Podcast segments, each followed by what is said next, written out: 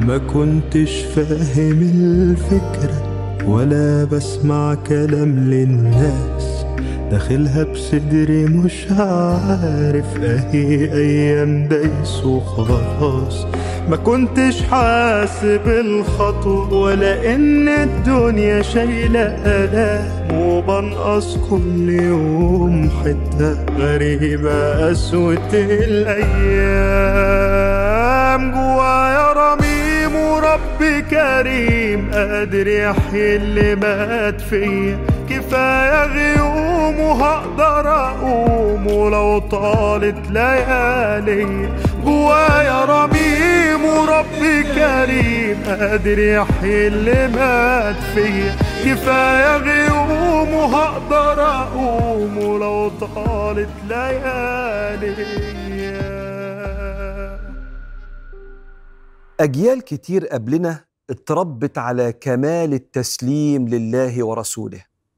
وأول ما يسمع قال الله قال رسول الله عليه الصلاة والسلام يقول سمعنا وأطعنا غفرانك ربنا وإليك المصير. لكن الأجيال الحديثة اتربت أكتر على المنطق اقنعني واثبت لي إن الكلام ده صح. ولما المنطق ده يخش مع تفسير كلام سيدنا رسول الله ويخش في البحث عن إثبات هل قال ذلك أم إن السنة كلها اللي وصلت لنا ممكن تكون ضاعت عبر الزمن واتحرفت بس مش دي المشكلة. المشكلة إن صاحب هذا الشك ممشيش في السكة السليمة عشان يجاوب على أسئلته وعلشان يطمن الشكوك اللي جواه وعشان يتأكد هل ما بين يدينا من السنة وأفعال وأقوال سيدنا محمد حقيقة تنسب ليه ولا لا؟ فلما زادت الشكوك وقل طلب العلم تقل الشعور ده على القلب وفقد بعضنا التعلق برسول الله.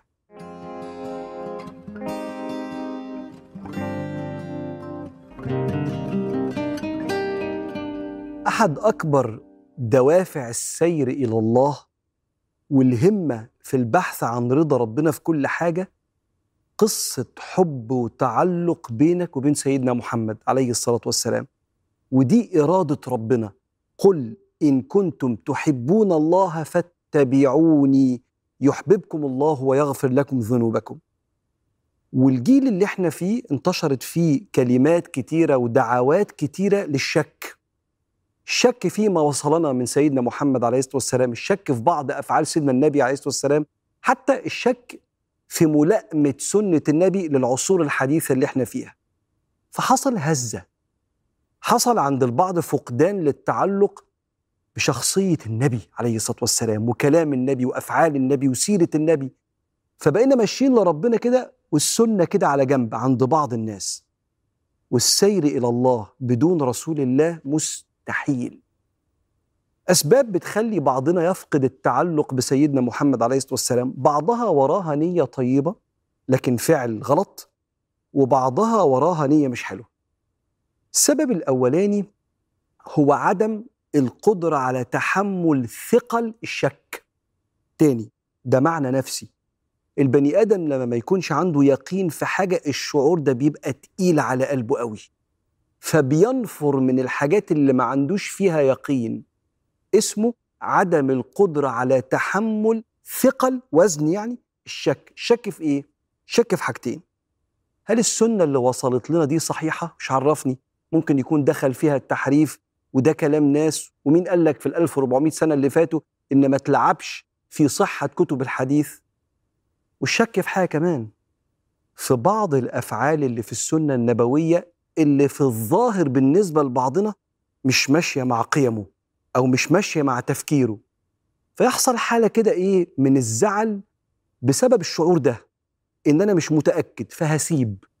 كان زمان العرب يقول لك المرء عدو ما يجهل. ما دام مش متأكد مش عارف يبقى أنا عدو للحاجة دي.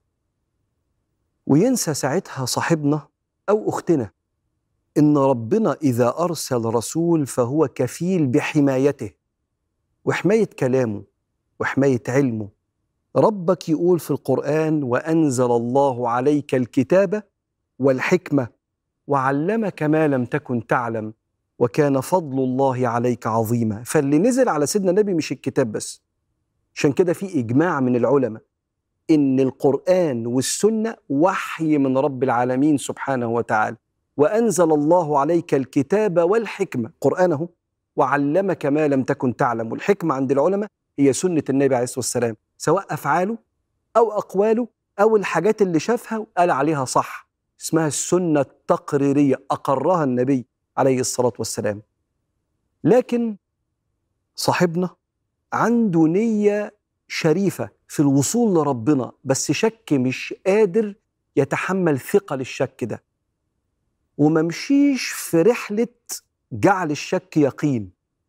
ممشيش في رحلة التساؤل الرحلة السليمة اللي على إيد العلماء اللي جابوا لنا السنة نروح نسألهم طيب ممشيش في الرحلة دي فتشكك. زود شكه فكرة إن في بعض القصص اللي في السيرة اللي ليها سياق يحتاج شرح. زي مثلا هو ليه سيدنا النبي اتجوز أكتر من واحدة؟ ليه العدد ده؟ ليه اتجوز السيدة عائشة وهي في السن الصغير ده؟ ليه الحرب دي قامت؟ وليه في كلمة حرب كتير في العهد النبوي؟ وهل كل حرب كان الناس معتدين وإحنا بندافع؟ ولا إحنا إسلامنا انتشر من الرسول عليه الصلاة والسلام ومن الصحابة بالسيف؟ هل هل هل تقيلة؟ الأسئلة دي تقيلة؟ ثقل عدم اليقين ده بيخليني أنفر وابعد عن التعمق في علاقتي بسيدنا النبي عليه الصلاة والسلام اللي وصلت لنا عن طريق السنة. السبب الثالث غير الشك في بعض الأفعال النبوية الشك اللي في القلب يعني والشك في وصول السنة الصحيحة لينا الشكين دول وراهم نية طيبة بس ما فيهمش علم. في سبب ثالث وهو التعاظم تضخم الذات اللي ممكن يصيب بعضنا لدرجة إن يقول أنا وربنا بس مش محتاج واسطة أو وسيلة بيني وبين ربنا تفهمني ديني. حتى النبي عليه الصلاة والسلام حتى وما أرسلنا من رسول إلا ليطاع بإذن الله ساعات. أنا أعرف أقرأ قرآني وأفهم ديني. أيوة بس سيدنا النبي عليه الصلاة والسلام علمنا نفهم القرآن إزاي. وحياة النبي وكلام النبي عليه الصلاة والسلام هو التفسير للقرآن. السيدة عائشة كانت تقول كده كان النبي صلى الله عليه وسلم قرآنا يمشي على الأرض. عايز تشوف تفسير كلام ربنا بص على النبي عليه الصلاة والسلام قرآن ماشي ما بيننا في أفعاله وكلامه عشان كده أهل العلم يقولوا التعاظم والاستعداد لتلقي العلم لا يجتمعان. التعاظم إن أنا شايف نفسي بفهم مع طلب العلم وإن أنا أبقى تلميذ وبتعلم لا ما يجوش مع بعض. لأن طلب العلم بيحتاج تواضع. ويبدو إن بعضنا محتاج يراجع من هو رسول الله عليه الصلاة والسلام عند ربنا وفي قلوب المؤمنين. الثلاث أسباب دول كفيلة إنها تفقدك التعلق برسول الله عليه الصلاة والسلام.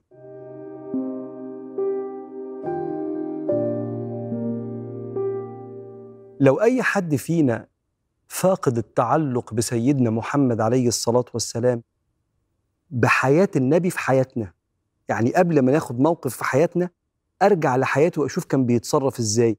لو ده مش موجود لأي سبب أو فاقد التعلق بتأثير كلام النبي في حياتنا في العصور المتقدمة اللي بيننا وبين سيدنا النبي عليه الصلاة والسلام 14 قرن لو في انفصال زي ده لازم نقف ونعيد بناء وترميم هذه العلاقة اللي هي أصل دينك لأن ربنا وصى بكده من يطع الرسول فقد أطاع الله. هنا لا هو لو فقد التعلق ده في شوية خسائر كده بس خسائر يعني ممكن تبقى دنيا وآخرة.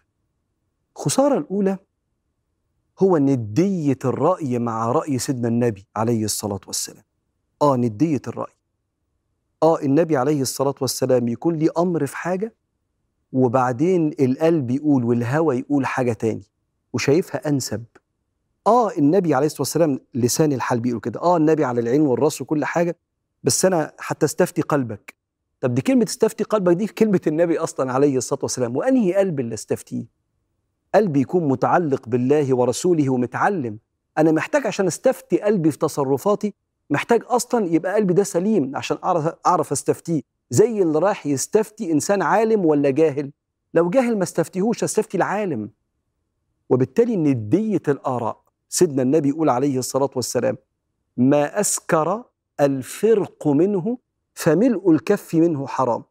لو برميل كبير شربته من الخمرة سكرك آه يبقى بق الخمرة كوباية صغيرة كده بق واحد حرام.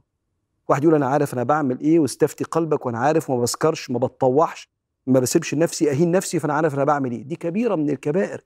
محتاجين هنا نقف وما يكونش عندنا ندية مع سيدنا النبي عليه الصلاة والسلام. الخسارة التانية لو فقدنا التعلق بسيدنا محمد هي التوهان بسبب فقدان المعيار.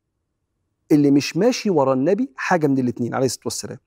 يا متشدد تكفيري تفجيري يا إما متسيب جدا وبيميع دينه لأن النبي هو المعيار عليه الصلاة والسلام. لو ما مشيناش على الشرح النبوي والفهم النبوي لكلام الله إما الواحد يبقى متشدد يفجر ويقتل ويكفر والنبي ما عملش كده عليه الصلاة والسلام بس هو دخل بدماغه في كتاب ربنا من غير ما يرجع للنبي عليه الصلاة والسلام أو نسيب التدين تماما بأهوائنا لأن النبي هو اللي بيرجعنا عليه الصلاة والسلام لطريق ربنا. يقول هو كده. يقول لا يؤمن أحدكم حتى يكون هواه تبعا لما جئت به. اللي أنا جيت بيه هو اللي يشكل هواك ورغباتك. عشان كده لا ما, ما نقدرش ما نقدرش نفقد التعلق بسيدنا رسول الله. واللي عنده أفكار أو شكوك هدمت هذا التعلق وهدمت التعظيم أعلى درجات التعظيم لسيدنا محمد عليه الصلاة والسلام لازم يقف. ويراجع إعادة بناء وترميم علاقته بسيد الأولين والآخرين عليه الصلاة والسلام.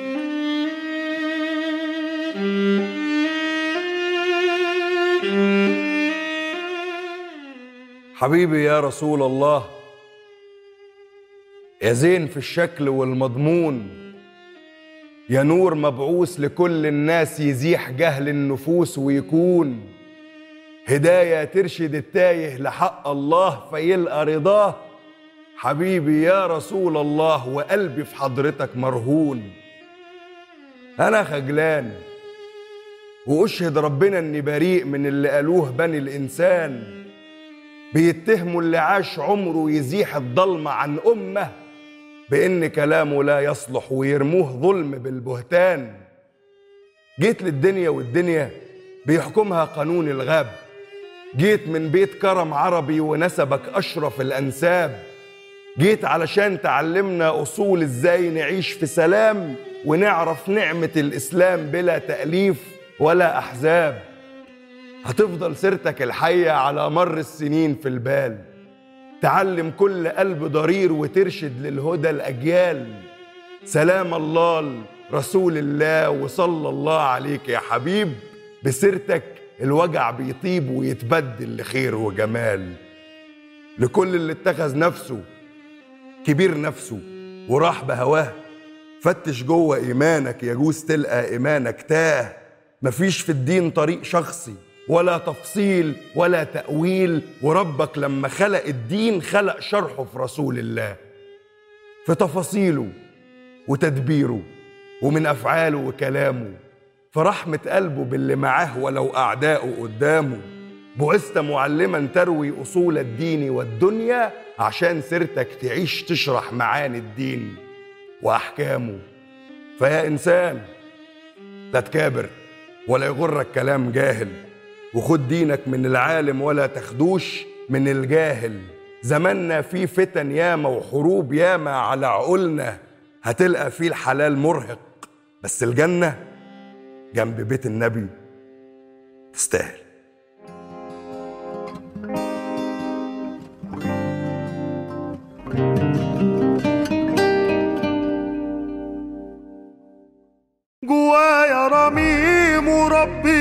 كريم قادر يحيي اللي مات فيا كفاية غيوم وهقدر أقوم ولو طالت لياليا علشان تعيد بناء قوة تعلقك بسيدنا محمد عليه الصلاة والسلام محتاج أراجع معاك شوية معلومات منطقية. أول حاجة راجع فلسفة أو بلاش كلمة فلسفة. راجع عقيدة فكرة وجود إنسان ربنا بعته عشان يعلمنا إزاي نطبق الدين. البني آدمين بيعيشوا في الدنيا دي بشيء اسمه النمذجة المثال. إن أنا أشوف حد بيعمل حاجة فأتعلم منه. الكلام ده في العلوم بيبقى فيه أستاذ بيفهمني في الصناعات بيبقى فيه اسطى يفهمني أو مهندس يعلمني. في الطب ببقى قاعد تحت الطبيب كده وهو بيشتغل عمال أبص خبرته فكل حاجة بالمثال يتضح المقال بالنمذجة.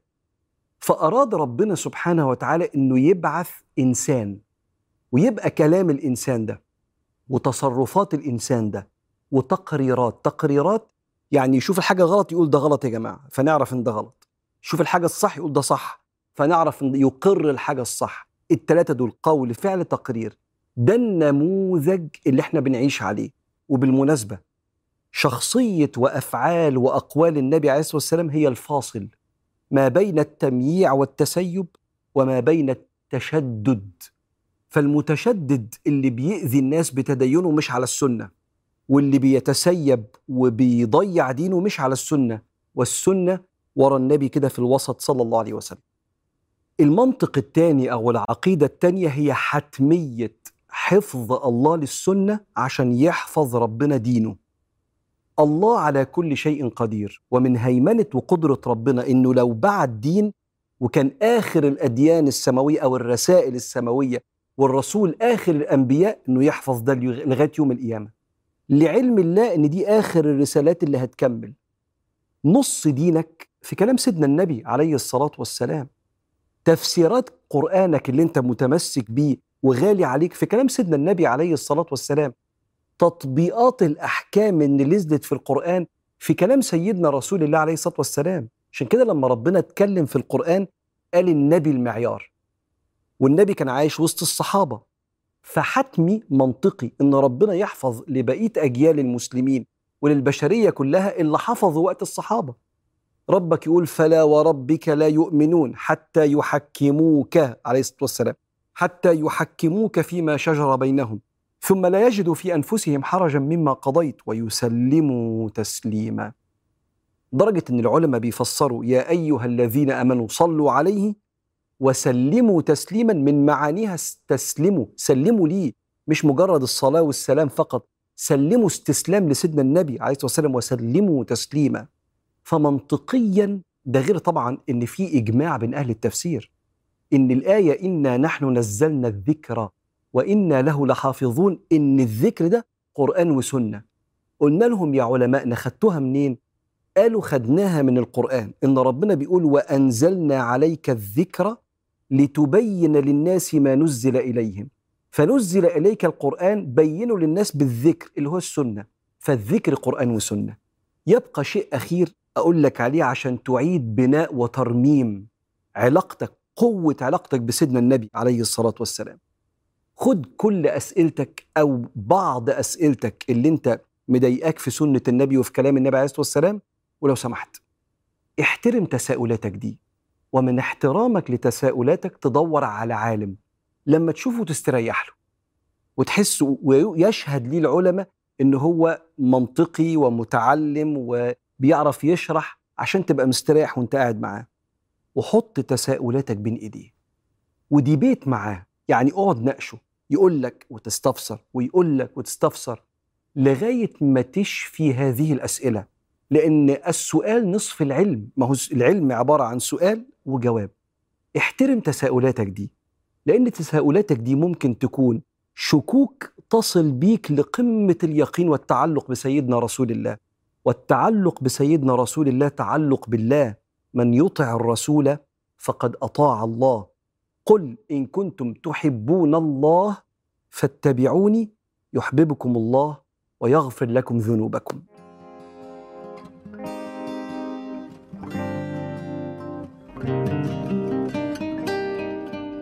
اللهم صل وسلم وبارك على سيدنا محمد كما ينبغي لقدره ومقداره العظيم.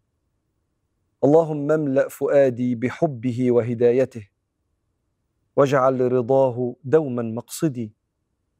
ومناي يا رب أن ترزقني شفاعته في ساحة الأهوال يوم الموعد. وبسطت كفي بالتضرع طالبا وصل الحبيب لعلني أن أهتدي. اللهم إنا نحب نبيك فأحينا على سنته وتوفنا على ملته. اللهم شفعه فينا واجعلنا راضين مستسلمين لما ارتضاه لنا. واجعلنا من رفقائه مع النبيين والصديقين. اللهم اجمعنا برسول الله كما آمنا به ولم نره. ولا تفرق بيننا وبينه يا مولانا حتى تدخلنا مدخله.